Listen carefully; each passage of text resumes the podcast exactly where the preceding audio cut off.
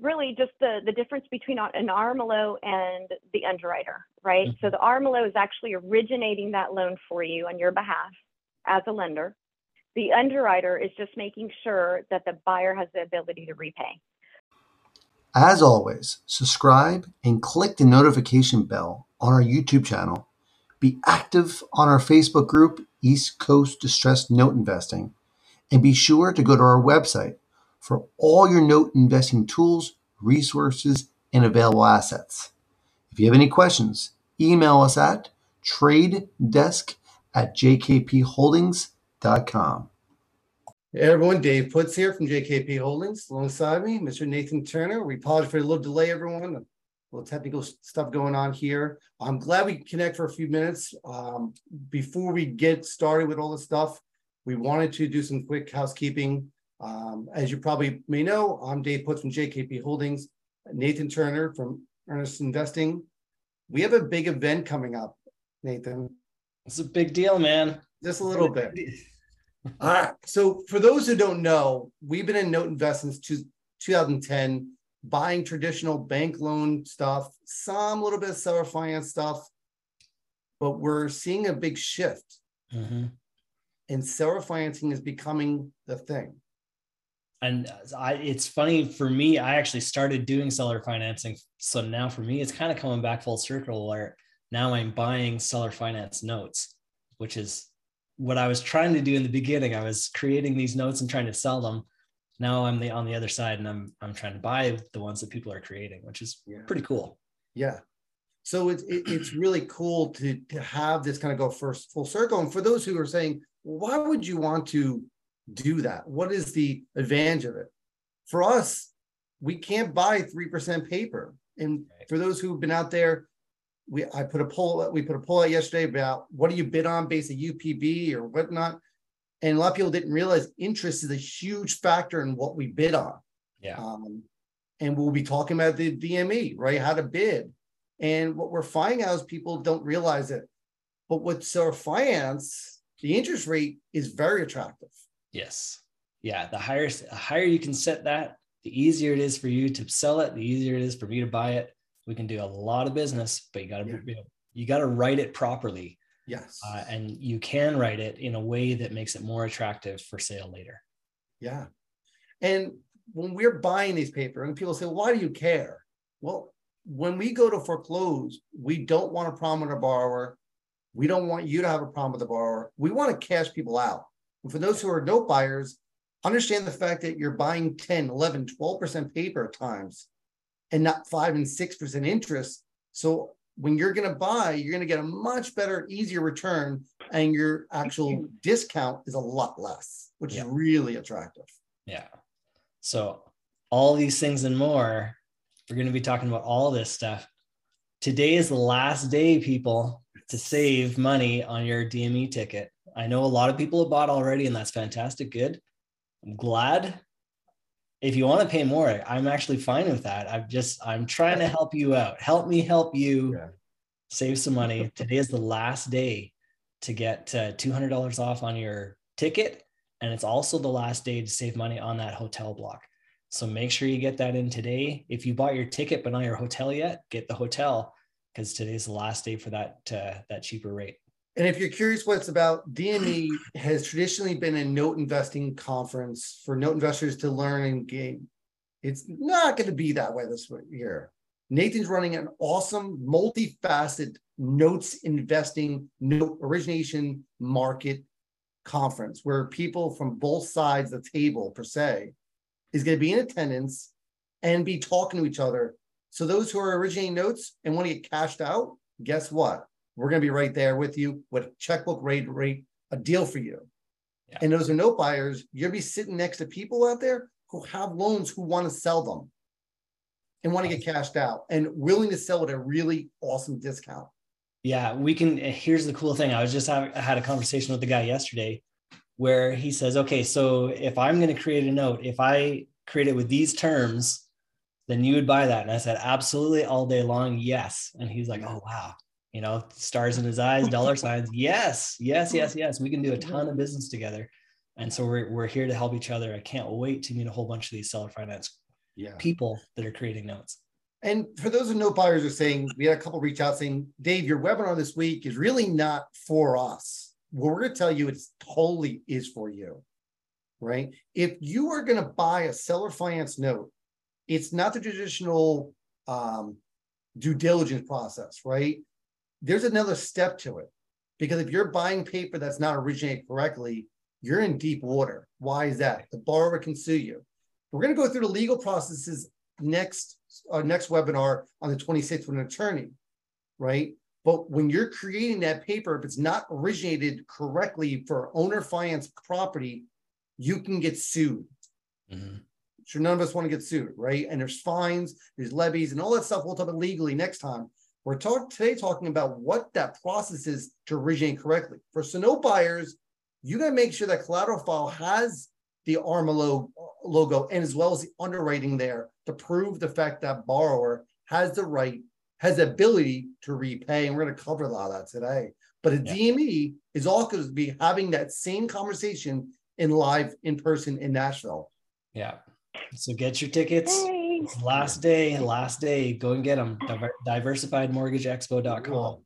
So we're going to bring in a special guest now. So we have a special guest that's going to be coming on today. Uh, before we bring Sarah on, we understand the fact that RMLO is very confusing for both note buyers and originators, and a lot of people out there are originating and underwriting without both sides. They're doing what we call a checkbook underwriting, meaning you have a checkbook, you're underwritten, and you get the loan. That doesn't work right? So when we work with people like this, we want to make sure that we help them. We're not experts, right? We're going to help you along that process so we can buy them.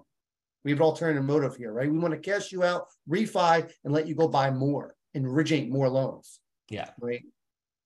So when we come to DME, be present, be ready. And if you haven't bought your tickets already, make sure uh, check out the DME. Uh, if you need a link, whatever, put in the comments um, and whatnot. So we already got some comments coming in. So we're gonna bring on Sarah now. Let me uh, flip the screen. Oh, Awesome. So we have Sarah on today. She is an RMLO expert out of Texas. Sarah, could you explain Hello. first how'd you get in this space? How'd you learn about all this stuff? And the, just the background of who you are. Sure. Um, Sarah Montez, Texas Pride Lending. Um, so yes, we I started with um, with the gurus of the gurus of owner finance. Um, I started um, working with two gentlemen that have been doing it for like 20 years. And all I did was just sit there in their office and listen, listen, listen, listen, and just soaked up, just soaked all the information that I could. Especially when someone's been in the business for so long, you um, you hear and you see, you know, the historical side of owner finance. And um, whenever Dodd Frank uh, rules and regulations came about, everybody started freaking out. Oh my gosh, you know, we can't do seller finance anymore. Mhm. And you know, you learn that the history of all of, of real estate investing is that you always uh, try to figure out how you're going to continue going, uh, abiding by the rules and regulations. All these new compliance laws come out all the time. It's just keeping up with them and and and uh, making them a part of your business. So that's what we did. That's why they brought me in because I was a licensed loan officer, and they said, "Hey, you know, would you be interested in in originating owner finance notes for us?" Mhm. because now we have to do it. now it's Yeah. required. So, uh, so I, I came in, learned the business um, as far as the, the owner uh, finance side. So um, we pretty much developed the RMLO, you know, package or the RMLO, you know, what's gonna what's gonna satisfy this new law. Mhm. Um, so um, I don't know if anybody's familiar with Grant Camp. Long time ago, he was, um, you know, just very active on um, social media, doing a lot of webinars, teaching people how to do this. Um, very young, very young guy. He um, he he also was one of my mentors, but I mean, he had 60 homes within you know one year. Um, and it was all, you know, sub twos and creative financing and wraps. And so it's not just owner finance, right? It's all the other stuff that makes it so interesting is um, the creative financing behind it all. Mhm. Um, so that intrigued me a lot. So uh, that's why I was really focused and really determined to learn all of it, every bit and piece. Um, so that's how Texas Pride got created. uh, was solely for real estate investors that were creating owner finance notes. And So this what- was, you know, a good 15 years ago, 10 years Yeah, ago. What year? So uh, we, um, what year did you get started with uh, that? we started in 2000, yeah, 2013, because the law Yeah. went into effect in 2010. But Yeah. it, it, they created it in 2010, but it didn't go into effect in 2013. So that's when we started. Yeah. And I forgot to add in the housekeeping, yes, this is recorded. This will be on YouTube, our podcast. Um, on our website, we can actually have it. So on, my, on JKP Holdings slash webinars, you'll see a recording on there as well. All this will be recorded and available for the podcast or webinar. So yes. So let's go so back. Interesting. Just one real quick. Yeah. So I had learned about Dodd Frank. I was doing all these seller finance deals and putting, you know, in Columbus, Ohio, was a bunch of land contracts, and uh, and I'd learned about this Dodd Frank thing, and I'd heard about it, and I knew it was going to be implemented in 2013. so we started looking around. Me and my old partner, we started looking around for an RMLO. We knew that's what we needed. We knew that that was what what was required. We could not find anybody nobody it was uh, like just they just did not exist knowing that that was the rule and knowing that we couldn't find anybody we had to we had to shut it down there was no way that we could continue doing it properly and legally so we we abandoned that model which was really too bad it, it was a great model but we knew that we couldn't do it right so i'm so glad uh, it took a couple of years for me to find people like you yeah. that knew how to underwrite and how to how to write them properly so that they're done legally. So we have to understand that Dodd Frank law came out of debacle, right? It Yeah. literally came out of the problems that were happening back in 05, 06, 07, 08. And the I understand the fact that borrowers were really getting in bad shape because of poor underwriting and whatnot. So new rules came out for that reason to protect the borrowers. So this Mhm. entire world is around protecting the borrowers and doing it legitimately. Now, understand if you are going to try bypassing this stuff and get away with it, we feel that they're going to actually make the rules even stricter if it continues to be violated because they want to protect all the people, right? So, those are listening on LinkedIn and Facebook, understand that yes, could you get away with it? I'm sure you could. We're not looking to get away with anything. We want to be right to the borrowers and we want to do good business, right? And if you're doing a That's lot of these notes and creating them, do legitimately right. Yeah. Now you may lose some borrowers because they don't qualify, but they shouldn't qualify then. Right? We're not just screwing people over here. So we want to make sure we're clear that this law came out to protect borrowers to do it right. Absolutely. Yep. And if you're going to act as a lender, then you have to follow all the all the laws that lender that typical lenders do as well. Yeah. Yeah. You know, granted, the underwriting guidelines are going to be way different, but you still have to follow the the general rules and general laws. Yeah. So when we talk about this stuff, you know, there's a lot to do with this idea of RMLO with underwriting and whatnot. Uh, and Sarah put a great PowerPoint together with us. Um, inside of our, our, our, our links, there's actually a link. If you want to get Sarah's information, click on the, the pin post and that will give you a webinar link. Just fill out the form and you'll get an automatic email with Sarah's information. So to get that, that'd be great. With that said, um, when we work on stuff like this, we hear a lot about this RMLO and its underwriting and loan originations and loan. These are really words that for note buyers, we never really dealt with or heard about. And for what we're finding out, me and Nathan, a lot of originators haven't heard about it either. So can you, before we get to the PowerPoint, can you kind of break down what an RMLO is and what an underwriter is? I know we got some bunch of questions initially we're gonna ask and then we'll open up for Q&A, but what is an RMLO? What is an underwriter? What's the difference between the two? Sure. So the the RMLO is originating the loan. Um, so we are we are the loan officer that's going to originate for you. Uh, I guess more importantly, the RMLO is the mortgage company or the mortgage broker that is going to originate that that loan for you. Uh, to keep you compliant because Dodd Frank does have a licensing requirement. So, as an investor, a real estate investor, you're not licensed to do loans. That's why you hire your RMLO slash loan broker Mhm. to originate that loan on your behalf to satisfy the licensing requirement. So that's why you use the RMLO piece of it. Um, an underwriter is just uh, looking at someone's income and their debt to, their debt to income ratios and figuring out whether or not that they have the ability to repay. So the other thing with Dodd Frank, one of the rules for Dodd Frank is ability to repay. So Yeah. you do need the underwriter to uh, review, to process the loan and say, yes, this person does have the ability to repay this loan. Um, so that's the second part of it. Um, with us, obviously, we do we do all everything. We do the RMLO side, we do the underwriting side. We provide you with a full, complete underwriting package. Um, one of the other rules on Dodd Frank is to also disclose the loan terms to the buyer.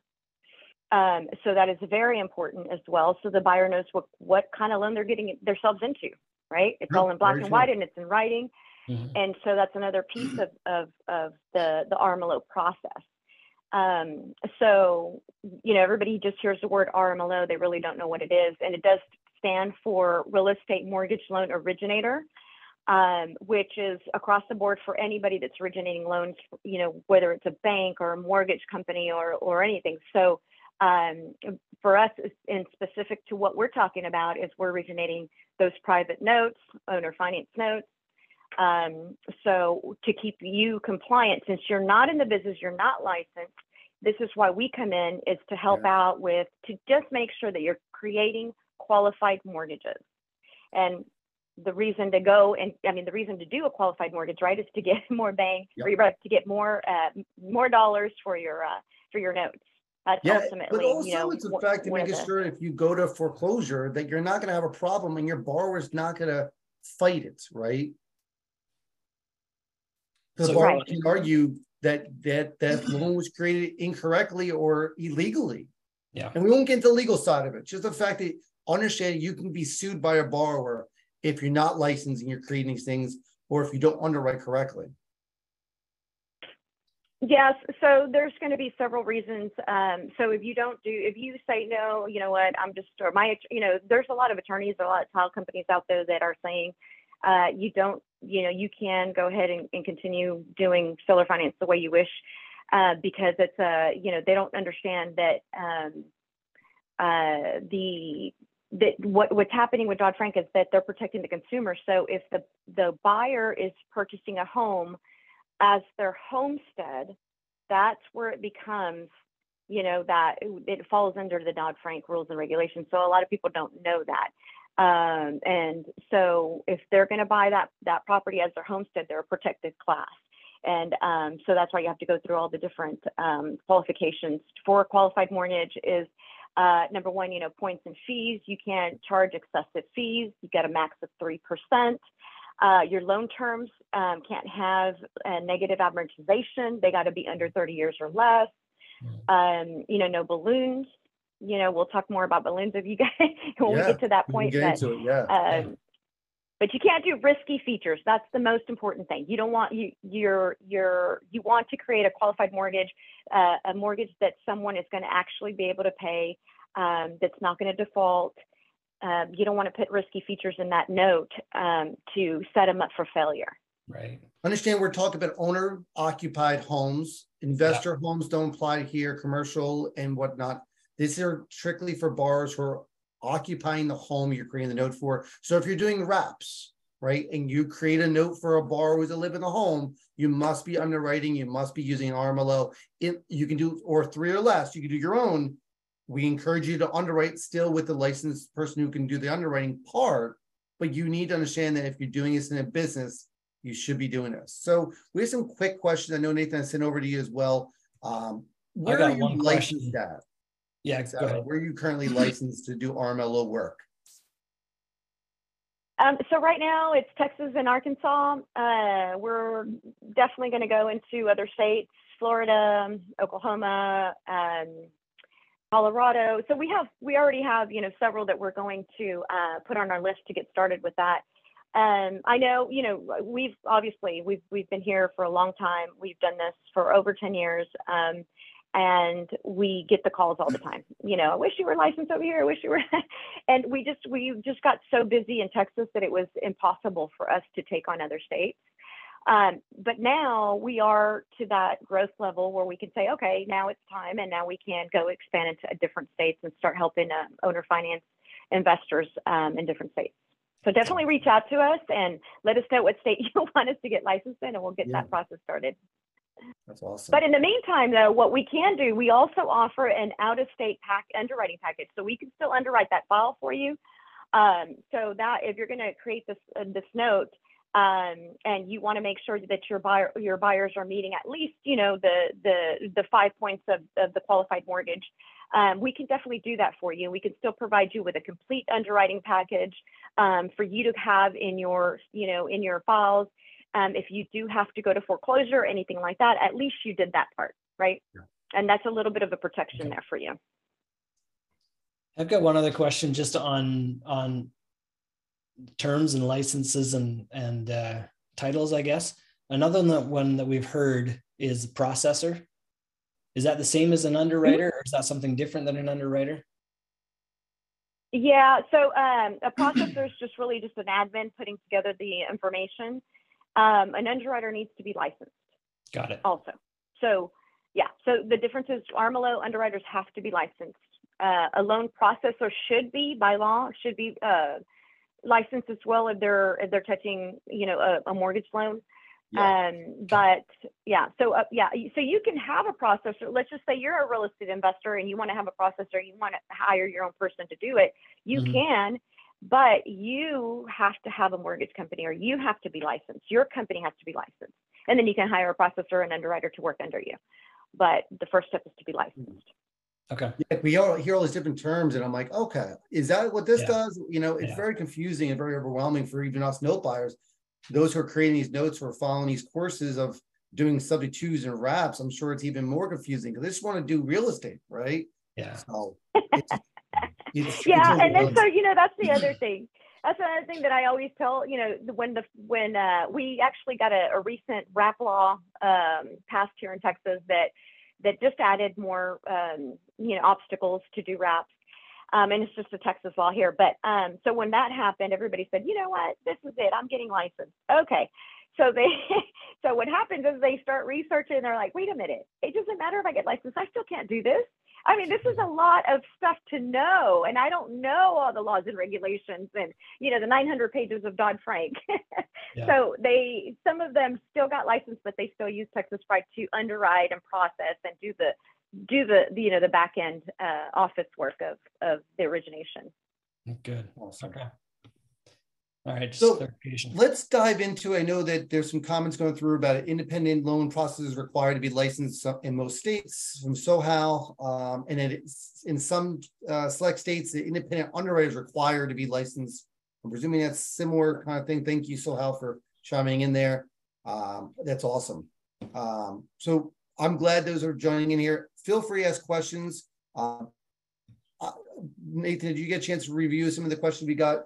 Yeah, I'm wondering if we do we do the questions or should we get into Yeah, let's do the, let's do the, now, I got a PDF from you, um, presuming we're gonna run through the PDF, is that the? Is that the best way to do it, Sarah, or you have this in PowerPoint as Sure. well? Okay, Oh uh, yeah, I mean, um, yeah, I guess I could have done the the PowerPoint, the PowerPoint. But uh, go ahead, just do the Okay. the the slides. That's fine. all right.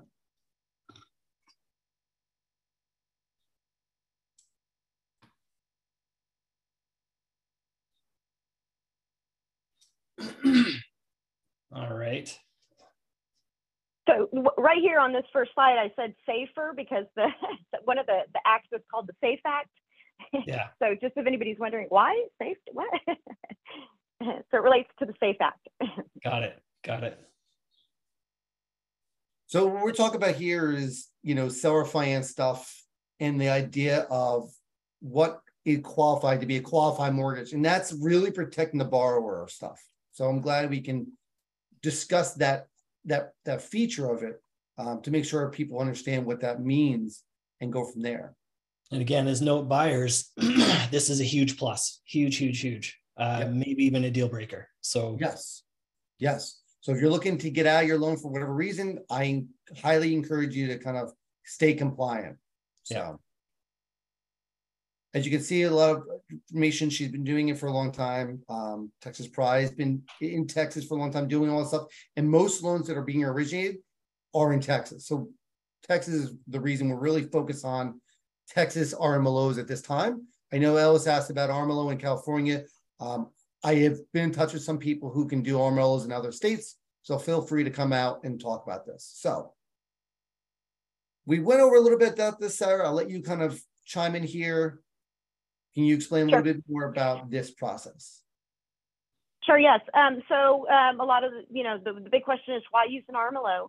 Um, so it's been a law since 2013. So again, you know, it's it's not a law that just happened yesterday. Everybody needs to get educated. If you're going to be doing this as a business, you need to stay compliant as a lender.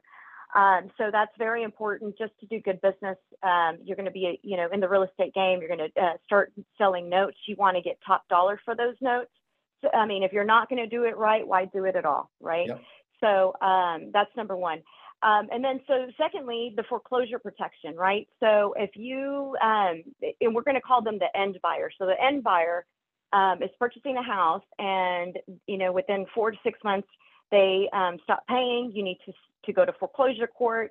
That um, that uh, judge is going to say, well, did you originate this correctly?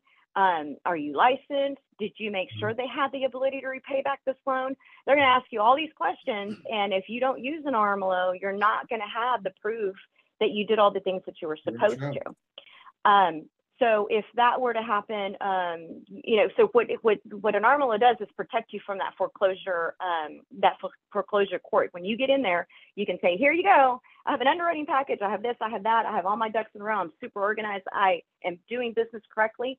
And then they'll grant you the foreclosure without any issues.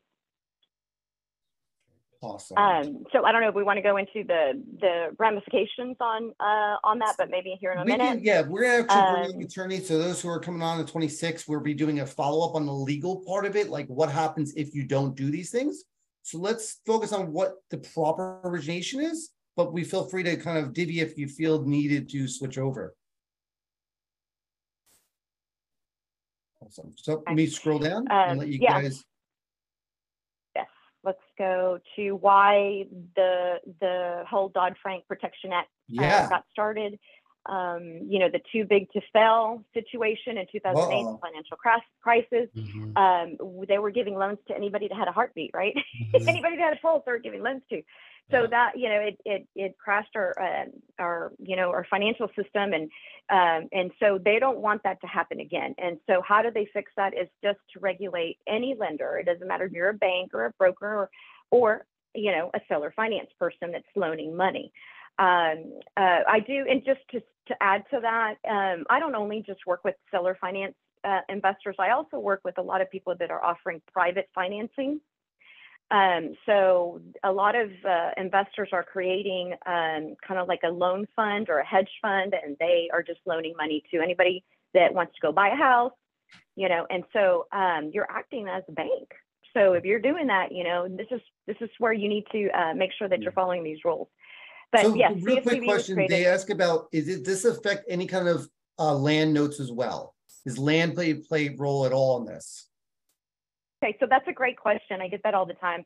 Um, so vacant land or vacant lots, um, if that person is going to utilize that that vacant lot um, as their homestead residence within the first five years of that note, then yes, you have to follow these rules and regulations because okay, so this is what happens. You sell a lot, you're like, oh, you know, I can sell it however, I don't have to go through an RMLO.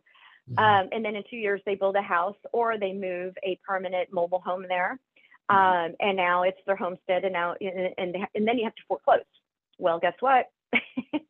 They're going to say, wait a minute, this is their Right. homestead. Why didn't you originate it correctly?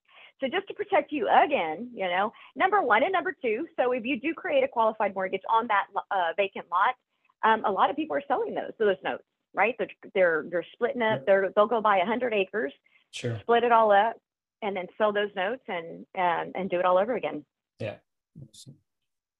So we're So really when you're, worried about, let me just add on that. yeah, go ahead. So I'm going to add that when you're selling notes, um, you know, when you go to a note buyer, what do you say? Oh, I have this piece of land over here, and I mean, what do you what do you give them? What do you give them? Just a, a three, you know, three paper uh, document with a promissory note. Um, so with our package, you can actually give them a hundred, a stack of a hundred, you know, a hundred page uh, package that makes you look organized, legit, and makes you look like somebody I want to do business with, right? Yeah. Your no buyer is going to be impressed. And Yep. your note buyer is going to say, "Bring me more. I want to do business Yep. with you." Uh, but if you bring them a three-page promissory note, they're gonna like, "What is this?" yeah, two weeks ago I got one that I got I had two notes, they were one page each, and I'm like, oh my gosh, come on. That's not gonna fly. And there's a lot of things that go into these notes. We were talking about in a previous webinar, the fact that you must include certain things in this note, right? The first, when the date of the first payment, the interest rate, your, your monthly payment should be separated with your P and I, with your monthly principal and interest payment, separated from the escrow amount. That has to be separated. And you have to make sure inside the escrow that you're saying to the borrower, it was subject to change.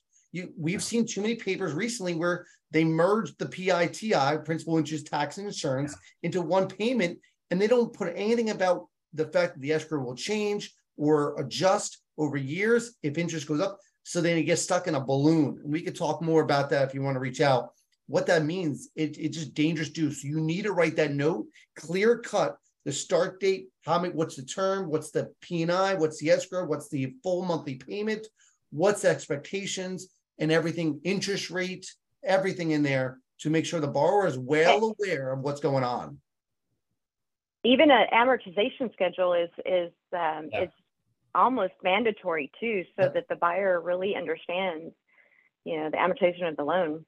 Yeah, Yeah. you gotta have your truth in lending stuff in there. Like it's a one page, two page, three page. That it's I guarantee you don't have everything in there that you need to have. Yeah.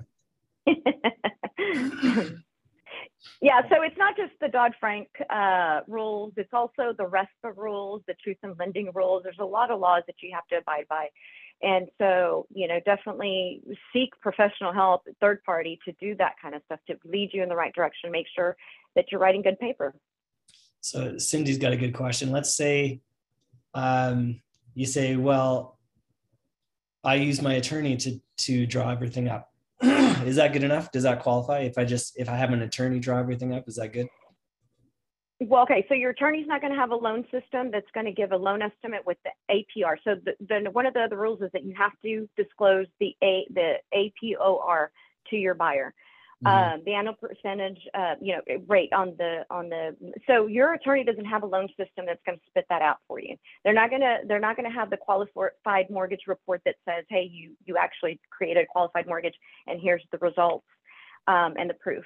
Um, and your attorney's not going to have. Uh, I mean, he- all, I'm I'm thinking all he can do. He can legally um, originate that loan for you. Yes, they are they are legally to, able to do that. But all Mhm. you're you're still just going to get your promissory note and deed of trust. You're not going to get all the other um, required uh, loan disclosures that are required by law on any real estate transaction, right? Um, it's not just seller finance, but when you're doing a real estate transaction, you also have to include all the other um, RESPA disclosures. Um, so I'm not sure if your attorney has those that you know. Um, it, you know, I've seen a lot of attorney um, packages uh, over the years, and sometimes I'm, I, you know, I'm just like, I, I can't believe that this closing package is, you know, seven pages. Yeah. Um, so just beware, be careful. If you are going to have your attorney originate that loan for you on your behalf, uh, make sure that they're checking all the boxes and that your buyer's getting all the disclosures that they're that they're supposed to be getting. But just to make sure we're, Great. we're accurate, just ATOR stands for, someone asked that question. Was ATOR stand for? The APOR. So yeah, that's the annual percentage offer rate. So we'll get that. Well, there's another slide on that um, here in a minute. So we, um, let's see if we want to go down to that. Um, So So, it- yeah, we'll I think we start here, already this is talked about all key. We, we went over this a little bit before. Any highlights you want to kind of cover on this before we go the next slide? Um, yes, so really just the, the difference between an RMLO and the underwriter, right? So the RMLO is actually originating that loan for you on your behalf as a lender. The underwriter is just making sure that the buyer has the ability to repay. So I know that there's this big company out there that says call the underwriter. Mhm. Um, but all they're doing is just doing what you could probably do yourself and say, okay, these are your debt, this, this is the buyer's debts and this is their income, and do the math, right? That's all pretty much what they're doing. They're going to just um, look at all the um, the proof of income that you're providing to them because they don't they don't go out and get that directly from the buyer. Um, and they're just doing pretty much the math for you and calculating it for you. I don't think that an underwriter suffice or call the underwriter, whatever they provide is not sufficient for uh, number one, the licensing requirement, and number two, um, you know, something that you could probably just do on your own um, if you're just really just trying to figure out whether they have the ability to repay or not. Hmm, Okay. So it's a big difference. Yeah. So w- just. You still noticed need that a we have normal lot of comments Coming through. So um, I, I sent a message to Nathan, so um, just to kind of feed anything, we're trying to feed everything in. And we're doing our best to answer all the questions. Um, but just understand that if you have additional questions, feel free to shoot us an email or click the form. It's in the, uh, the box and we'll get through as much we can today. Um, I know that one of the things we're focusing on here is the borrower, right? This is all about the borrower. Make sure they have the ability to repay, make sure the rate's not too high, make sure it's a legitimate loan, and we're passing all the legal Dodd-Frank rulings and stuff like that. So, um, and we have some really great people in the chat going back and forth. Uh, I see Mark, I see uh, Sohal, um, I, I see Nick on, of course. Uh, and we're gonna get mo- as much questions as we possibly can um, in the process of doing all this stuff. Um, so cool. Okay. Yeah, we can go to the next uh, slide and, and try to absolutely. So get I'm to, juggling get a to the good stuff. So, all right. So ATR. Before we get there, what does ATR stand for again? For those who may not know, Ability to repay. ability to repay. Again, folks in the borrower. Cool. Thank you much. Okay. So, so Dodd-Frank does not set any kind of specific rule on the DTI because I know that's a huge question for everybody. Well, what DTI are they supposed to be under? Uh, Net to so income, by the way, for those a- who don't know. Oh, sorry. It's okay. Oh, that's this is good. the, And just- the loan officer side. And just the the FYI, industry the um. Mhm. the uh yeah APOR correct. So uh, the if you made a mistake and you did this incorrectly, we're gonna get to that. So bear with us. We may be a little longer than an hour. We we expected uh, an hour, hour and a half, but we're gonna get to as much as we can. So go ahead. Sorry, go ahead. It's okay. So just to just to touch on the DTI, um, you verify consider the DTI that they're going to provide. Uh, we do pull credit just, and we don't look at credit uh, scores. All we're looking at is the liabilities. Um, and so we take their proof of income, we take their liabilities, and then we that's how we come up with the DTI. Um, so that's the debt to income ratios. So um, when we do that, you know, you get a percentage, and so we just like to stay under 48% DTI. Again, there's no set number. It's it's uh, going to be each investor's, you know, whatever they choose to do and how to uh, how to uh, set their underwriting guidelines for themselves and for their buyers. Um, but what I like to do is I just kind of go based off of what the um, the guidelines are in in you know for FHA or for Freddie Mac. You know, I just try to follow those. I think FHA went all the way up to 50% this past year. Um, so I'm not too familiar with the conventional uh, the conventional financing, but I do like to stay up on um, there if there's any changes on DTI thresholds, um, so that we can kind of mirror those those thresholds for you. Okay. So I'm gonna scroll down And here. um, again, just to, and, and so for the underwriting too, it's just really just makes sense underwriting. Um, you know, you just need to to make sure that you're looking at everything. And um, we have a lot of people, a lot of our end buyers are cash buyers or self-employed buyers. Mhm. Um, so a lot of the questions that I get, you know, what if they get paid cash?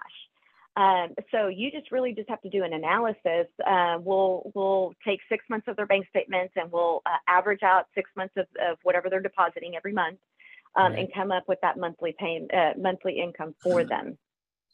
Yeah. So Okay. And for those, you know, idea about the DTI, it's all about the borrower. So the lower the better you are, because then you just have a better quality note um, in the eyes of the law. So yeah, so Al, absolutely. Um, Kevin Cordell also asked a question is that uh, made a comment which is really key. that MLO is the only person allowed to discuss the consumer, right? They're they're negotiating the loan per se, right? They're talking to the consumer. They're because if you do any kind of conversation with that borrower, you're not licensed to have that conversation. Is that correct? that is correct. Yes. So that's why you hire the RMLO is to do those those negotiations with you or disclose those loan terms to the buyer and and you know t- kind of speak on your behalf, right? Of what your interest rate uh, requirements are, down payment requirements, all of that. Yeah, awesome. Great. So, qualified mortgage we have five points we're focused on. Yep. So the qualified mortgage, um, you know, pretty much you're you can't go over your points and fees. Um, so that's going to be loan origination fees. Uh, not a lot of people charge loan origination fees, but some do. Uh, so you know, we just need to be careful to stay under the threshold of three percent, or else you're not going to have a qualified mortgage. Um, your loan terms must be 30 years or less, so you can't do a 40 40 year uh, amortized loan. Right. Um, uh, balloon payments, um, they don't want to see balloon payment terms. Uh, what I suggest in lieu of a balloon is uh, to do an adjustable rate mortgage. So do an ARM. Um, you do have to have it fixed for five years. That's one of the rules. But after five years, if you do like a five year ARM, then you can um, ag- aggressively um, increase that interest rate. So it, it, um, it you know, h- helps them kind of get encouraged to refinance or pay off the loan. Hmm. That's another avenue instead of doing a balloon, you can do an ARM. That's a good idea. Um, and then the no negative amortization really is just the no, you know, the, if you're going to try to do like an interest only type of loan, um, you're putting that, that buyer kind of in a bad position. Um, at the end of the term, you know, you don't, you don't want them to be upside down on their, on their, on their loan. And so, uh, no risky features on, on these loans that you're writing or these, these notes that you're writing. Okay. And the APOR, uh, APOR, I guess I'm sorry, average prime offer rate. So um, we also just let you know whenever we get your um, your transaction and we're going to originate your transaction, we check what the that week's APOR is, um, what the prime rate is, and we calculate that for you. And we say, okay, whether you're good or maybe you're just a little bit over that threshold. Um, so we just make sure that you're under it um, to, in order for you to have a qualified mortgage. So um, that would be prime rate plus six and a half percent. Yeah. So if today's prime rate is uh, 7.25, then you're going to add the six and a half percent to that, and that's your max interest rate that you can charge that that end buyer. See, and I always thought that that, That was a sense. state specific thing, but that's a national. That's a national qualification. This is national, right, right, right, right, national. So the state specific uh, in, uh, interest rate thresholds, those are um, when you're getting into like the the the 20%, you know, interest rates. Uh, when you're going way, way above um, the these thresholds here. So it's not, um, I don't think that you can really compare the same thing because we, um, as professionals or, or, you know, originators, we're not going to let you get to that usury rate. right. Okay. Interesting. So So what's this So high that price being versus said- high cost? So that being said, the higher price versus the high cost. This is where uh, today, if you go six and a half plus prime, you're you're going to be considered a higher priced uh, mortgage. If you say, Sarah, you know what? I don't care that I'm over that. I don't care that I have a qualified mortgage. I still want to write this note. I want to go as a non QM. Okay, we can still do that. But now you're going over onto the high cost mortgage. So if you go over that interest rate threshold of six and a half plus prime, then you're going to be considered a high cost mortgage and um, you can still do it and you're still okay. You're not breaking any laws. There's only, there's just a, a, other um, small items that you need to do. The buyer has to take like a home buyer's class, uh, a first time home buyer's class with a certificate and everything. Um, you have to get two appraisals on the property, um, extra disclosures, things like that. So you can still do it. You just have to have your buyer go through a little bit more of a, um, uh, the just to clarify, qualification process. Okay. When, what if this is a land contract? I know Texas doesn't do land contracts, but from our understanding, it doesn't matter what the type of instrument is for the, the connection. It's the fact that the note itself, it doesn't mortgage, land contracts, CFDs, all come in the same bucket that if you're creating a note backed by some kind of security instrument, this needs to be in place, correct? Correct, because it's all about the origination of that mortgage note. Yeah. So if you can just think about that, it's the origination piece of it. What about a what a what about a lease with an option to purchase sometime in the future? Is that the loophole? So yeah, I think every state has their own uh, laws on that. Um, Texas has six months, so you can only do a lease to own for six months. After that, you have to transfer the the deed. So, Yeah. uh, or you have to actually do the actual closing with them. Um, so Um, for people that are listening that are in Texas and don't know that, that's that's a big one. You need to make sure that if you're doing lease to own, that you're um, actually selling the property to them um, month six. Okay. Very good. Interesting. Um, so we already talked about the foreclosure court a little bit. Um, so uh, if you do have to foreclose on a property and you go to foreclosure court and you don't have uh, an RMLO um, involved or your package or your underwriting or ability to repay or anything that says that, hey, I did what I was supposed to do to originate this loan, um, then you're going to be required. They're still going to uh, uh, they're still going to give you the foreclosure, but you're going to have to pay back um, any interest that you've earned on that loan and any closing costs, attorney costs, court costs Wow. uh, from the time of stiff. origination. That's really stiff. This is getting scary, guys. For those who are originating loans and watching this, and Yeah. you didn't do any of this stuff, this is your business. This is your livelihood. This is food on your table kind of Yeah, stuff. it's just not worth it. yeah. Yeah. So Um, so yeah, just getting a little bit, a little bit, uh, you know, more serious there with the fees and fines, uh, the Yeah. fines and fees. And, and we'll but, go uh, into that but you know, I, we'll do it deeper with our Sure. attorney. We're gonna have Jeff Watson come on next, uh, our next webinar on the twenty-sixth for those who are tuning in. And that will be just before DME. So we're gonna take a break to DME week because hopefully we'll see everyone there. Um, and focus on the fines before we get there. So those who are curious about it, make sure you learn about joining the 26 for that, that session, to talk about it. Yeah. Get your Um, legal questions together for that one. We'll Yep. we'll pepper Jeff with that. Yeah, actually, yeah, absolutely. okay, so this one's a big one for for note buyers. Um, I get this all the time. I get note buyers calling me saying, "Hey, I got you know portfolio here. It wasn't originated correctly. What can we do?" Yeah, So um, the the easy answer is re-originate it. So um, the the way to do that is to do a loan modification on each one of them, or you know to do a loan modification on that loan. Um, the only thing that you're that you're required to do is give them a um, a better term. So um, I would suggest let's just say that note is five years, you know, five years old. Um, maybe you rewrite that loan as a 25 year uh, mortgage note reduce the interest rate just a slight, slight, slight bit. Um, and then, you know, there you go. yeah. So if you create a land contract or CFD, if you're outside Texas, of course, and you are, are originate this incorrectly, just go back to the borrower and say, listen, we're gonna flip this over to a mortgage, right? We'll, we'll keep, we'll create a note, we'll create a mortgage, and we'll get rid of the land contract. If you're in Texas, you create this, make a deal with the borrower and say, listen, we're gonna make a deal, we, we're gonna fix some stuff up, things have changed a little bit, and we're gonna drop your half percent. Let's recreate this thing and get you in a better spot. And that's how really to fix it is should be Everybody done. Re-sign that, and then you're good to go. Yeah. And then we get buying it. We're still buying it. So Yeah. we're almost done. We'll get to the, some of the So, stupid questions as well. Sure. Yeah. So the underwriting package, just so you know, it just includes a statement of compliance, and it's just going to be, you know, really just the the loan officer saying, hey, we've we've reviewed, we've verified, we feel like this buyer does have the ability to repay. You're good to go. You got a good loan. The qualified mortgage report is something that our loan system spits out. It's just going to say check mark, check mark, check mark. Yes, you you, have a qualified mortgage. Mhm. Um, we do provide you with a credit report. Uh, again, we don't review it, we don't look at it, we don't uh, put it up as a part of the of our qualification process. Um, the only time that we'll come to you, we'll come back to you, is if there's a red flag, uh, foreclosure, um, any kind of uh, federal laws, bankruptcies, you know, major things like that. Then we'll say, hey, you know, red flag. Uh, you need to review this before we proceed or move forward.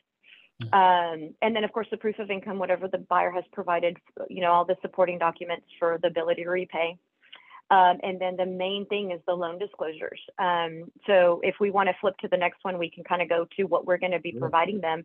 Um, the number one thing is the um, the loan estimate, right? Because again, um, Dodd Frank wants you to be super clear and transparent with your buyer um, that shows what the loan terms are in black and white in writing and that they've acknowledged it right? So they, later on they can say why do you know my interest rate was 9.5% so here so here we're just going to show really quick you know um, just the highlighted areas that um, we're showing them where uh, the loan term is what type of product it is um, uh, one of the big things on here is going to be the monthly payment um, and that there's no balloon penalties, uh, prepayment penalties. Oh, we didn't even go over that one. So prepayment penalties is a big one too. So a lot of investors think that they're allowed to charge their end buyer a prepayment penalty. Yeah. Um, but because they're used to being charged a prepayment payment penalty, a lot of hard money out there, you have prepayment penalties. So they say, well, well, my loan has a prepayment penalty. I need to pass that on to the to the end buyer, but you can't because again, you're not a protected class. They're a protected class. Yes. Got it. So they can pay off their loan whenever they want, and you you can't you can't stop them from doing that. That's amazing. and you shouldn't quite frankly and this was a discussion on facebook here this week i saw uh no of course we want to get paid off early are you kidding me Yes. That that shoots our returns through the roof so Yeah. We, had, all my buyers we had a whole thing refinance. about like how do you determine your return, right? And the faster I get my money back, yeah the better it is. However, you don't get the interest for that time period. But if I collected interest for three, four, five years, and then I get my money back, I reinvest it. So I'm going to get a quick return and be boom. And if I bought it at a discount, I'm going to get for those note buyers, right? If you bought it at a discount, you're going to get the entire UPB and be singing to the bank the whole way there. So absolutely. that's it's almost always that's one of your best exits so yes, Yes. you want them to repay quickly yeah, refinance out, whatever you, however they do it, it is golden when they get Yeah. out. So Yeah. Um, so yes, so the so again, we talked about this. You have to disclose your total payment, uh, break it down. What's principal and interest, and what's your taxes and insurance. Um, so uh, you do have to escrow on an owner finance loan within the first five years, or at least for five years. After five years, if they want to remove the escrow, they can pay that on their own. But it's just really, again, you don't want to set your buyer up for fail- failure. So if you were to separate it in the beginning and they don't pay their taxes, you're going to go foreclose on them because they haven't paid their taxes. So that's not a good thing. So it's better to just say, hey, this is what the total monthly payment is going to be, and you need to be able to afford the total monthly payment right, Yeah. every month. Yeah. Um, so on the loan estimate, we also give them um, the, uh, the estimated cash to close so that they know exactly what they're going to be bringing to closing. That's important um, so that they're prepared and um, um, and they they all you know the other thing is just to provide proof that they have the the funds to close. awesome Um, and then the next slide will show kind of a breakdown of what the fees. Um, so the this is an old um, this is like an old uh, slide here, but um, we have an estimate of what the closing costs are going to be. We've worked with a ton of um, uh, you know title companies and everything, so we kind of know what what everything's going to cost. Um, so we just do an estimate of all the fees. Um, the, the the other thing is that we suggest is to always collect two months of escrow reserves. Um, again, this is just our suggestion. It's not something that you have to do. The other thing too that we re- we recommend is for you to have them pay one year prepaid home insurance. Uh, reason being is if they don't do that and they don't make their payments to the servicing company for two months, that um, that home insurance could lapse and and you you might not have insurance on your your assets or you know what's uh, that your collateral protection, right? Right So um, it, you don't want to be in that position where your buyer's not making their payments and the in, the insurance is not getting paid. Um, so that's a big one. So uh, we recommend that you have them pay it one year in advance. That way, no matter what, they're always going to be covered within that first year and, and so forth and so on forever. and and all of these things added in here that as a note buyer that's all warm and fuzzy and when we see that kind of stuff written in there oh my goodness yes i'll pay you an extra you know percentage of, of whatever uh, yeah. as long as i can still hit my numbers but but So- this this is a very sellable The note. only thing I didn't see in here, right? and what makes us even more excited, I'm going to say probably the highest, even above interest being high, yeah is the ability. And for note buyers, you're probably going to say, is this legal? And it is, including servicing fees inside the note, meaning the That's right. borrower can pay the servicing fees that we typically net out when we make an offer. That if the servicing fee is 20 or 35, I know Kevin's listening, right? And so how we literally can set this up where we're buying notes and those originating, if you can include this, great, that the borrower pays outside of their P&I, PITI, the, uh, the price of the monthly servicing. And make sure you include it, it'll adjust. So that is even more fuzzy, right, Nathan? That if Oh, yeah. they can pay servicing fees of 20 $35 a month, whatever the fee is, it's golden. yeah yeah yeah, like you say, where I was netting that out. So if that can be included in there, oh my goodness. Yeah. So instead of clicking Well, 330 yeah, a so, month, uh, we're clicking 350. Right. So we always encourage every single person that comes to us. We are always going to encourage to hire your loan servicing company to make sure that they're doing all of the the reporting on your behalf, making sure that they're collecting those those payments and paying all the taxes at the end of the year. It's such a headache. Um, you know, just with my own personal portfolio. Yeah. I mean, servicing is a lot. So if somebody can do it for thirty five dollars a month, please be my guest. Yeah, absolutely. And Absolutely. also make sure they're licensed, okay? Don't get a, a loan servicing Yes. company that's not licensed. So licensing is a big thing, and MLS. So the fact that what states servicers are licensed. I know Kevin and like so so Hal are on right now uh, on the broadcast. Um, so and also on LinkedIn, you can definitely talk about this stuff. But the idea that when the servicer is licensed in certain states, they can collect on your behalf. So hopefully that makes sense to you guys. Um, Kevin made the comment that as long as it's on the contract and they agree to pay the fees, we're good to go on that. Yeah. So included in there because yeah, oh, man, yeah. Oh, that's that's a And we, we do on the, we, we always do on the loan disclosures also, just right off the bat, just, we just added on there for every loan disclosure that we send out, regardless if you're going to use a servicing company or not. Uh, just because, you know, we want to be sure, right? Hey, you know, this is where you, sh- how you should go. This is the path you should take. yeah. So we got we had a ton of questions on this, which is great. Um, there's been a lot of questions on this, both for the note buyers and for the note creators. Uh, let's go back to this one. Um, Allie, she's asking if she has a property that she wants to do owner financing on, and then she gets two or three different applicants. They all look relatively good. Does she run all? Let's say there's three applicants. Does she run all three of them through an RML, RMLO just for the underwriting part of it to see which one best qualifies? So we don't we don't do pre, we don't do pre-qualifications without a contract um, because of this reason, right? I mean, if somebody is doing all this marketing and you're getting all these these people contacting you to buy this house and they're just sending them over to us, we're going to be pre-qualifying all day long. Yeah. So um, I would say you do you you you have to do your best, uh, choose the best candidate. Um, the number one thing that I would look for is you know how long they've been at their job. Um, you know, maybe if you got three applicants, but one of them has been at their job for 10 years. Um, I think that that's, you know, a big one. Um, if, um, you know, someone's putting a large down payment or somebody's giving a better large, uh, dar- I'm sorry, uh, down payment better than another person, um, that's, you know, skin in the game. Yeah. Um, so they're not going to, for, you know, want to foreclose or, risk foreclosure. Um, so I would definitely go with that person. But um, yeah, I think that the the the the owner, the seller, um, needs to make that decision first before they send them over to the RMLO. Okay. Um, and you can request, you know, um, say, hey, you know, send me one pay stub or or one bank statement, just something that you can kind of just look and see, okay, yeah, or or um, or just ask the questions. How long have you been at your job? What do you do? You know, Yeah. just a quick, quick interview. Okay. Awesome. Awesome. As a reminder to everybody, we're, we're going to go through some more of these questions. As a reminder, Sarah is going to be at DME. Yes. Uh, so you can pester her with all kinds of questions in person. she can't get away.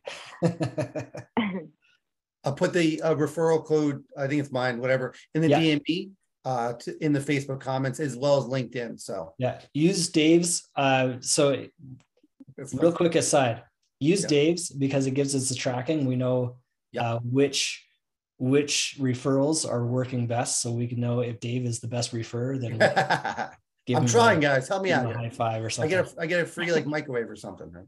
The- yeah.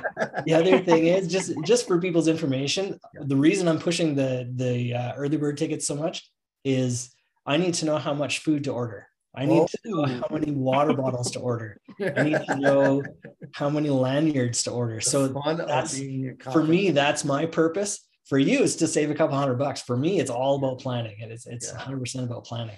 If you want to spend more money that's fine but then that Yeah. just gives me a better head bigger head. And today's the last day for today's the last day. So make sure you get on top of that. So help me Nathan, I plan think we have a ton of questions. I'm trying to keep them organized. So follow, follow if I'm distracted here once in a while. Um, eh, let's, let's try wrapping some of these questions in and uh, yeah basically be like shooting arrows at the siren. We feel bad. So I apologize. Go ahead. Nathan, which one you could jump off the page for you? let's go. Uh, Ali, just real quick, she also asked about how soon can I sell a note after it's originated?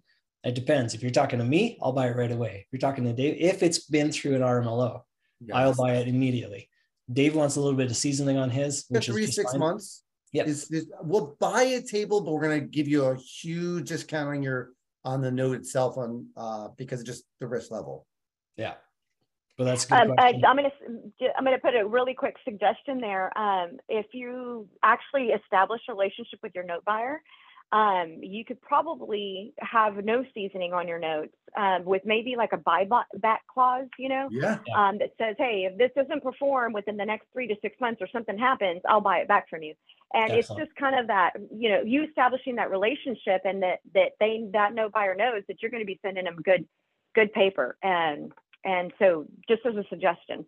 Yeah. And if the borrower's been a tenant for a year, that's still seasoning. That tells me the fact they've been able to repay. Yeah. Cool. Yeah. Okay, good question. If it defaults, Ali, then yes, you got to go through a foreclosure. That's just how the process goes. Yep. Um, Sorry. Good job, Sohal. Sohal made the comment that he used Nathan's referral. Good job. there you go. Good. Sorry, guys. Just reading through the questions here. Yeah. Make sure nothing on. Seneca, I sold a piece of land which the buyer has placed on mobile home on. Now, what can I do in retrospect to protect myself? Uh, Yeah. So if they if they're living on that uh, mobile home, Yeah. then um, you know it, it it would be a good thing to just re-originate it. Yeah. We had a question from the note pusher on LinkedIn that can you modify, can you do that modification with only land contracts or existing notes too? Anything you've originated could be uh, newly Adjusted. originated. You can't Yep. modify it if the terms of that not done correctly. So you have to create a whole new process, a whole new note because that original note can't be modified from my knowledge. We'll ask Jeff on the next call. You have to create a brand new note and make sure it's legit and underwritten and RMLO'd for that state. Now, that being said, Yes. I just if you're going to a, a note buyer, most note buyers, most private note buyers will look at whatever pay history that you had and count that towards the history of the note most of the time. Mm. You'll get some banks or, or somebody that they won't qualify that. Most private buyers, they'll look at whatever pay history you had beforehand and they'll say, yeah, that counts. Just FYI. Awesome. So you haven't lost anything. So. Um, I'm just grabbing some questions for Nathan. Yeah, Keep Mark. Going here. We have Mark's a asking about what about the self-employed people that may not keep the best records of their income? So uh, we always work with obviously, uh, uh, you know, 90% of our our um, end buyers are going to be self-employed or paid cash. So we're Yeah. very used to working with that clientele. Um, so we help them in any way, shape, or form to come up with that proof of income. Um, so, for instance, you have your landscaper um, that you know um, has maybe five houses and one commercial property that he um, that he gets money from, and they pay him cash.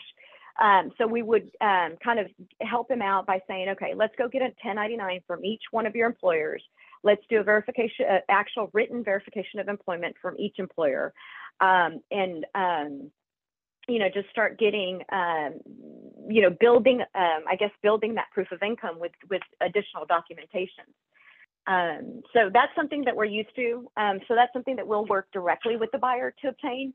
Um, again, we're very used to doing that. We have that all the time. Um, now, the only people we cannot help, the only people we cannot help is somebody who says, I'm flat out, I, I don't, I'm not employed. I don't have a job. and trust me, I've had those. I'm not employed. Okay, well, those are the only people we cannot help. Unemployed, but somehow they're receiving mysterious income. You probably want to run away anyway, so that's fine. So Uh, we, the next ahead. question I see here that stood out for me um, was from Nick. Good question. Where my Nick question? Does how does the usury law affect APR? Are you familiar with that? How does it? Is there effect? If do you know how it affects it? So um, the the usury, I think that goes way above above the thre- the thresholds that we're looking at staying under. um, this is why we're here and, and having this talk today is so you don't get to that point, right? Um, so if you're going to go rogue and you're not going to use an RMLO and you're just going to go and charge the buyer whatever interest rate you want, then you definitely need to just go research that in your own state, in your own state and see what that that max usury rate. I think it's like 24% or something. So if if you're going to be a predatory lender, then yeah, go check those those thresholds out. But if we're we're what we're talking about today is not to be that, not to go over those thresholds. Um, so again, the higher price right now is going to be the six and a half plus prime. So that puts you around 12, 13 percent. Um, if you're going to go high cost, you're probably going to be around 15 percent, 14 to 15 percent. And a No 12, buyers. 13% loan. We like, we like those higher interest rates for us, no buyers. sure. We want that bigger return. yeah. Um, For right. sure. But you can, yeah, I mean, it's still good at 12 percent. Oh yeah. Yeah. Yeah, well, we're used Yeah. to buying it at six and seven percent, so totally different market here, So Yeah. so. So um, that's not bad at all. So let's go through some of the So- questions here. So Um, Hill's got a good one about uh, Yeah. credit. When you're looking at like if you're trying to determine somebody's debt to income, let's say you look at that credit report and then you see that there's like child support payments on there. How does that affect their their debt to income ratio? For sure, we'll add it to their to their liabilities. Okay. and we'll um, you know obviously we'll get current proof of what they're paying today um, yeah but yeah that's definitely something that will add to their liabilities Yeah, good question. Um, Edgar, the question was regarding a situation where the market value of the property is one fifty. They asked one sixty with ten percent down. Would that be compliant with situation? Um, regarding the fact that they basically sold it for more than the market value says it is. That's a very common thing with our finance. Um, there's no wrong or right way to do that thing. It's more about the borrower, um, making sure they have the ability to repay. So they basically would you're saying is you would sell for 160, they put 10% down, and then there you finance the rest. I hope that that correct on your question there. Um, yes and i mean the there there is no uh, i mean that's the whole benefit of doing owner finance right is that you can mark up your property as much as you want yep, um, versus going retail and having to get you know uh, a lot a lot of these notes don't that they don't have an appraisal so even if they did okay so one of my personal properties i'll get an appraisal it'll say hey your property's this is the appraised value but as an owner finance uh, seller i'm going to sell this property as at xyz Mhm. um, and that's my prerogative to do that and if you want the house with owner finance you're going to pay the higher premium right. and typically I tell everybody stay under 10%, right? 10% is probably 10 to 15% is probably average, is probably good. But anything over that, then yeah. So, and and maybe a clarification for those that are doing seller finance. Be, the fact that you are offering financing means that you don't have to compete with the bank on a rate. I was I was talking to somebody in Utah a couple of weeks ago, and and he was showing me that he's got this property that he wants to sell on terms, and he was offering five percent. I'm going, why? Why? Why are you Why? trying to undercut the bank? Like you're you're shooting yourself in the foot. Uh, there's no reason to offer that at a cheaper rate they're coming to you because they can't qualify for the bank, which means you can charge a premium. So go ahead and ask for that 10% because that's the way they can. own especially if you're especially if you're thinking of selling that note um, the number one thing uh, recommendation that i'm going to give you guys or advice is you have i would you would have to have or have a conversation with your note buyer. Ask him what he wants right? You know what dti are you looking for? What uh, ltv are you looking for um, and and you know the interest rate is a big one i had someone call me too and they said oh i'm going to write this note at 8% do you have any note buyers i said mm, nope i don't I mean, no, you you can't. If you're going to do this as a business, you're going to want to sell that note at the end of the day. It has to be attractive to your note buyers. Absolutely. So talk Yeah, to your note actually buyer wrote a blog first before it, you go create and- that note. I'll put the blog in the comment section of what makes a note valuable, right? It's all about the term. The lower the term, the quicker payback, the higher all the interest rates, right? Um, balloons okay and all that stuff. It's a matter of how fast I can get my money back and how much money am I might get on the money. So those two pieces are a principal thing. Forget the UPB. I know we've talked about this immensely, that and I'll talk about DME that get over this idea of percentage of UPB because it doesn't take into account the fact that the interest rate, the term, everything there is missing. So hopefully we drive that home some more at DME, but the interest rates, the UPB is only one part of it and really is not a big part. It's the interest rate as well as the term. It's a mathematical financial calculation um, to go through that. So um, I see Good. Ray asked a bunch of good questions too regarding um, is a higher price code for predatory or what is the current threshold to stay under to stay away from being a predatory lender? I presume it's everything we talked about today, correct? Yeah. Yeah, so it's um, you don't want to go into the high cost. So high cost is where you don't want to be. That's the threshold. You can, you still can. Like I said, the buyer just has to go through a little bit of more uh, loops. But um, so again, six and a half plus prime. That's your max interest rate to stay under that threshold. And you can go bankrate.com and go look up what the prime rate is for the week. Um, I think it uh, adjusts every Tuesday. So you can go there, check it out, do your, uh, you know, just add your six and a half. That's on a first lien mortgage, by the way. So um, if you are going to be writing a wrap note or a sub two, and it's going to be considered a second lien, then you can go eight and a half plus prime. Gotcha. That's great. And then, and I can see Mark's wheels turning on this other question where he says, if you're going to do an arm, where we talked about like an, instead of a balloon, you do an adjustable rate, and after five years they increase it. He's asking, is there a cap on that, and how do you determine how much you can increase it? Right. Um, so um, that's a tough one because you know I'm going to say you know I so we're always going to have a floor. So you're going to write an arm, we're going to have your floor. You're going to start at 10%. Let's just say um, your floor it'll never go under 10% no matter what. Um, and then so you say after five years we're going to go two points above the APR plus prime. Sure. So, so then, you know, that's how you're gonna, how you're gonna write this promissory note to say, hey, after five years, whatever the interest rate is of that, that, in that moment, it's gonna be six and a half plus two points on top of that. So that's a bit of a gamble. remember- sudden interest rates drop, then. I mean, remember these encourage you- thresholds and everything that you're doing. Yeah, Yeah, if you have a specific question, Sarah, in the chat box, you, you, there's a link for, uh, should be pinned for a webinar thing. Just fill it out and you'll get Sarah's direct information and she'll get yours as well. So, um, yeah, yep. this has been Um, really good. Very interesting. so Hal asked, uh, or made a comment that on arms, I would have a cap of two percent per adjustment. That's well said. So Hal, appreciate that. Okay. Okay. Very those good. who very good. late, again, this is being recorded. This will be on YouTube, our podcasts, all that good stuff. Um, so feel free to jump in there. You'll get it. If you fill out the webinar, you'll get to get a bunch of emails just to let you know more about it. And we're gonna have a legal attorney on in two weeks, uh, Jeff Watson, to explain what happened if you did it wrong, how can you correct that part of it, and all the kind of intricacies. And Jeff's been around for thirty-two years, and he told us. So he's been around for a long time. So For sure. And he's one of the top guys to talk about Yeah. selling financing. He's going to Washington. He's doing all these Yeah. things. He's he's a fantastic guy to ask these questions to. So Ali asked a really nice question. All right. Uh, question for us, Nathan. Do Yeah. we pay less percent of UPB when the bar has an ITIN instead of an SSN? Does that matter to us? That's a good one.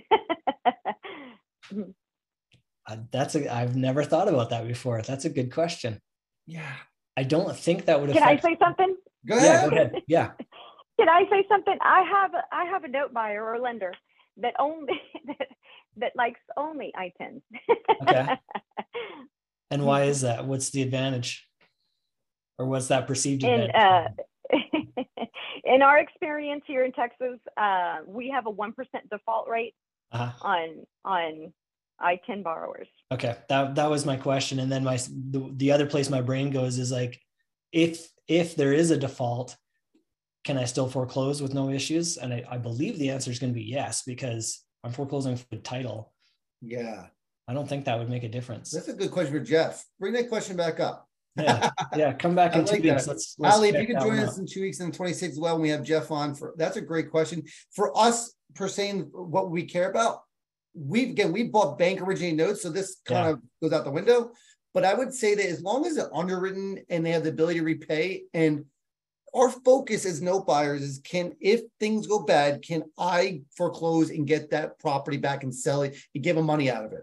That's Exactly. all we care about. So Yeah. as long as the legal process can secure that, and I'm sure, you know, Kevin could jump in here too, as long as that is not affected, I don't care what it is, No. right? As long as I, I'm going for my I mean, return Yeah. and my foreclosure. Yeah. And that's 90, I mean, for us, it's 90% of our business because, um, you know, here in Texas, you're, you're I mean, that's majority of, of our clientele that can't, the people who are going to go to owner finance is because they can't go to a traditional bank, right? So they have an, a social security number and they can go get a loan through a, a traditional mortgage. Um, they're not going to go this route. So the people that are, the people that will never be able to get financing through a bank, right. just to keep that in mind. Interesting. Good question. All right.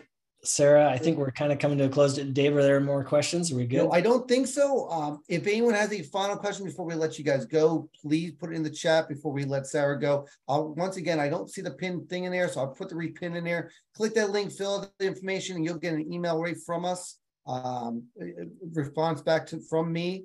Uh, we encourage you to, to go get DME signed up. Uh, if you have notes for sale, you can reach out to both of us. You can send me an email and I'll share with Nathan. Uh, we are Yeah. separate companies, but we collaborate together. So we love to talk about this stuff and make sure you guys are doing things right so we can make a bunch of money ourselves. So we're a little selfish in that world, but I guarantee you, as many loans you can sell us, we'll give you the money and you can repeat this process and go create as many notes you want to so we can buy them from you. So that relationship can work out. Um, there are a lot of us out there, note buyers, who do Yeah. this specifically work. So we encourage you to kind of stay stay involved, stay active, and join us in, on the 26th. Uh, you'll see a post shortly uh, about that, and we'll go from there. If Yeah. there's any other questions, I appreciate everyone's giving thank yous and uh, Ray say thank you and Kevin, all that stuff. Everyone's saying thank and you. And happy Cinco de Mayo. yeah. Yes. Happy Cinco de Mayo to all my Texas folk.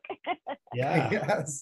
Uh, Melissa, she could spend another eight hours in this topic. Well, the legal process would be great. Feel free to, to join with us. Shoot an email to us. If there's a topic you want us to cover on that world, let us know and we'll definitely focus on it. We want to help you guys create the best note possible so that we can help, we can make our money as well. So we're a little selfish, like I said. Um, but first and foremost, we want to thank Sarah so much for spending Yeah. uh, an hour and a half with us on this Friday afternoon uh, from Texas. Uh, we're looking forward to seeing her in person at DME in Nashville uh, on June 2nd.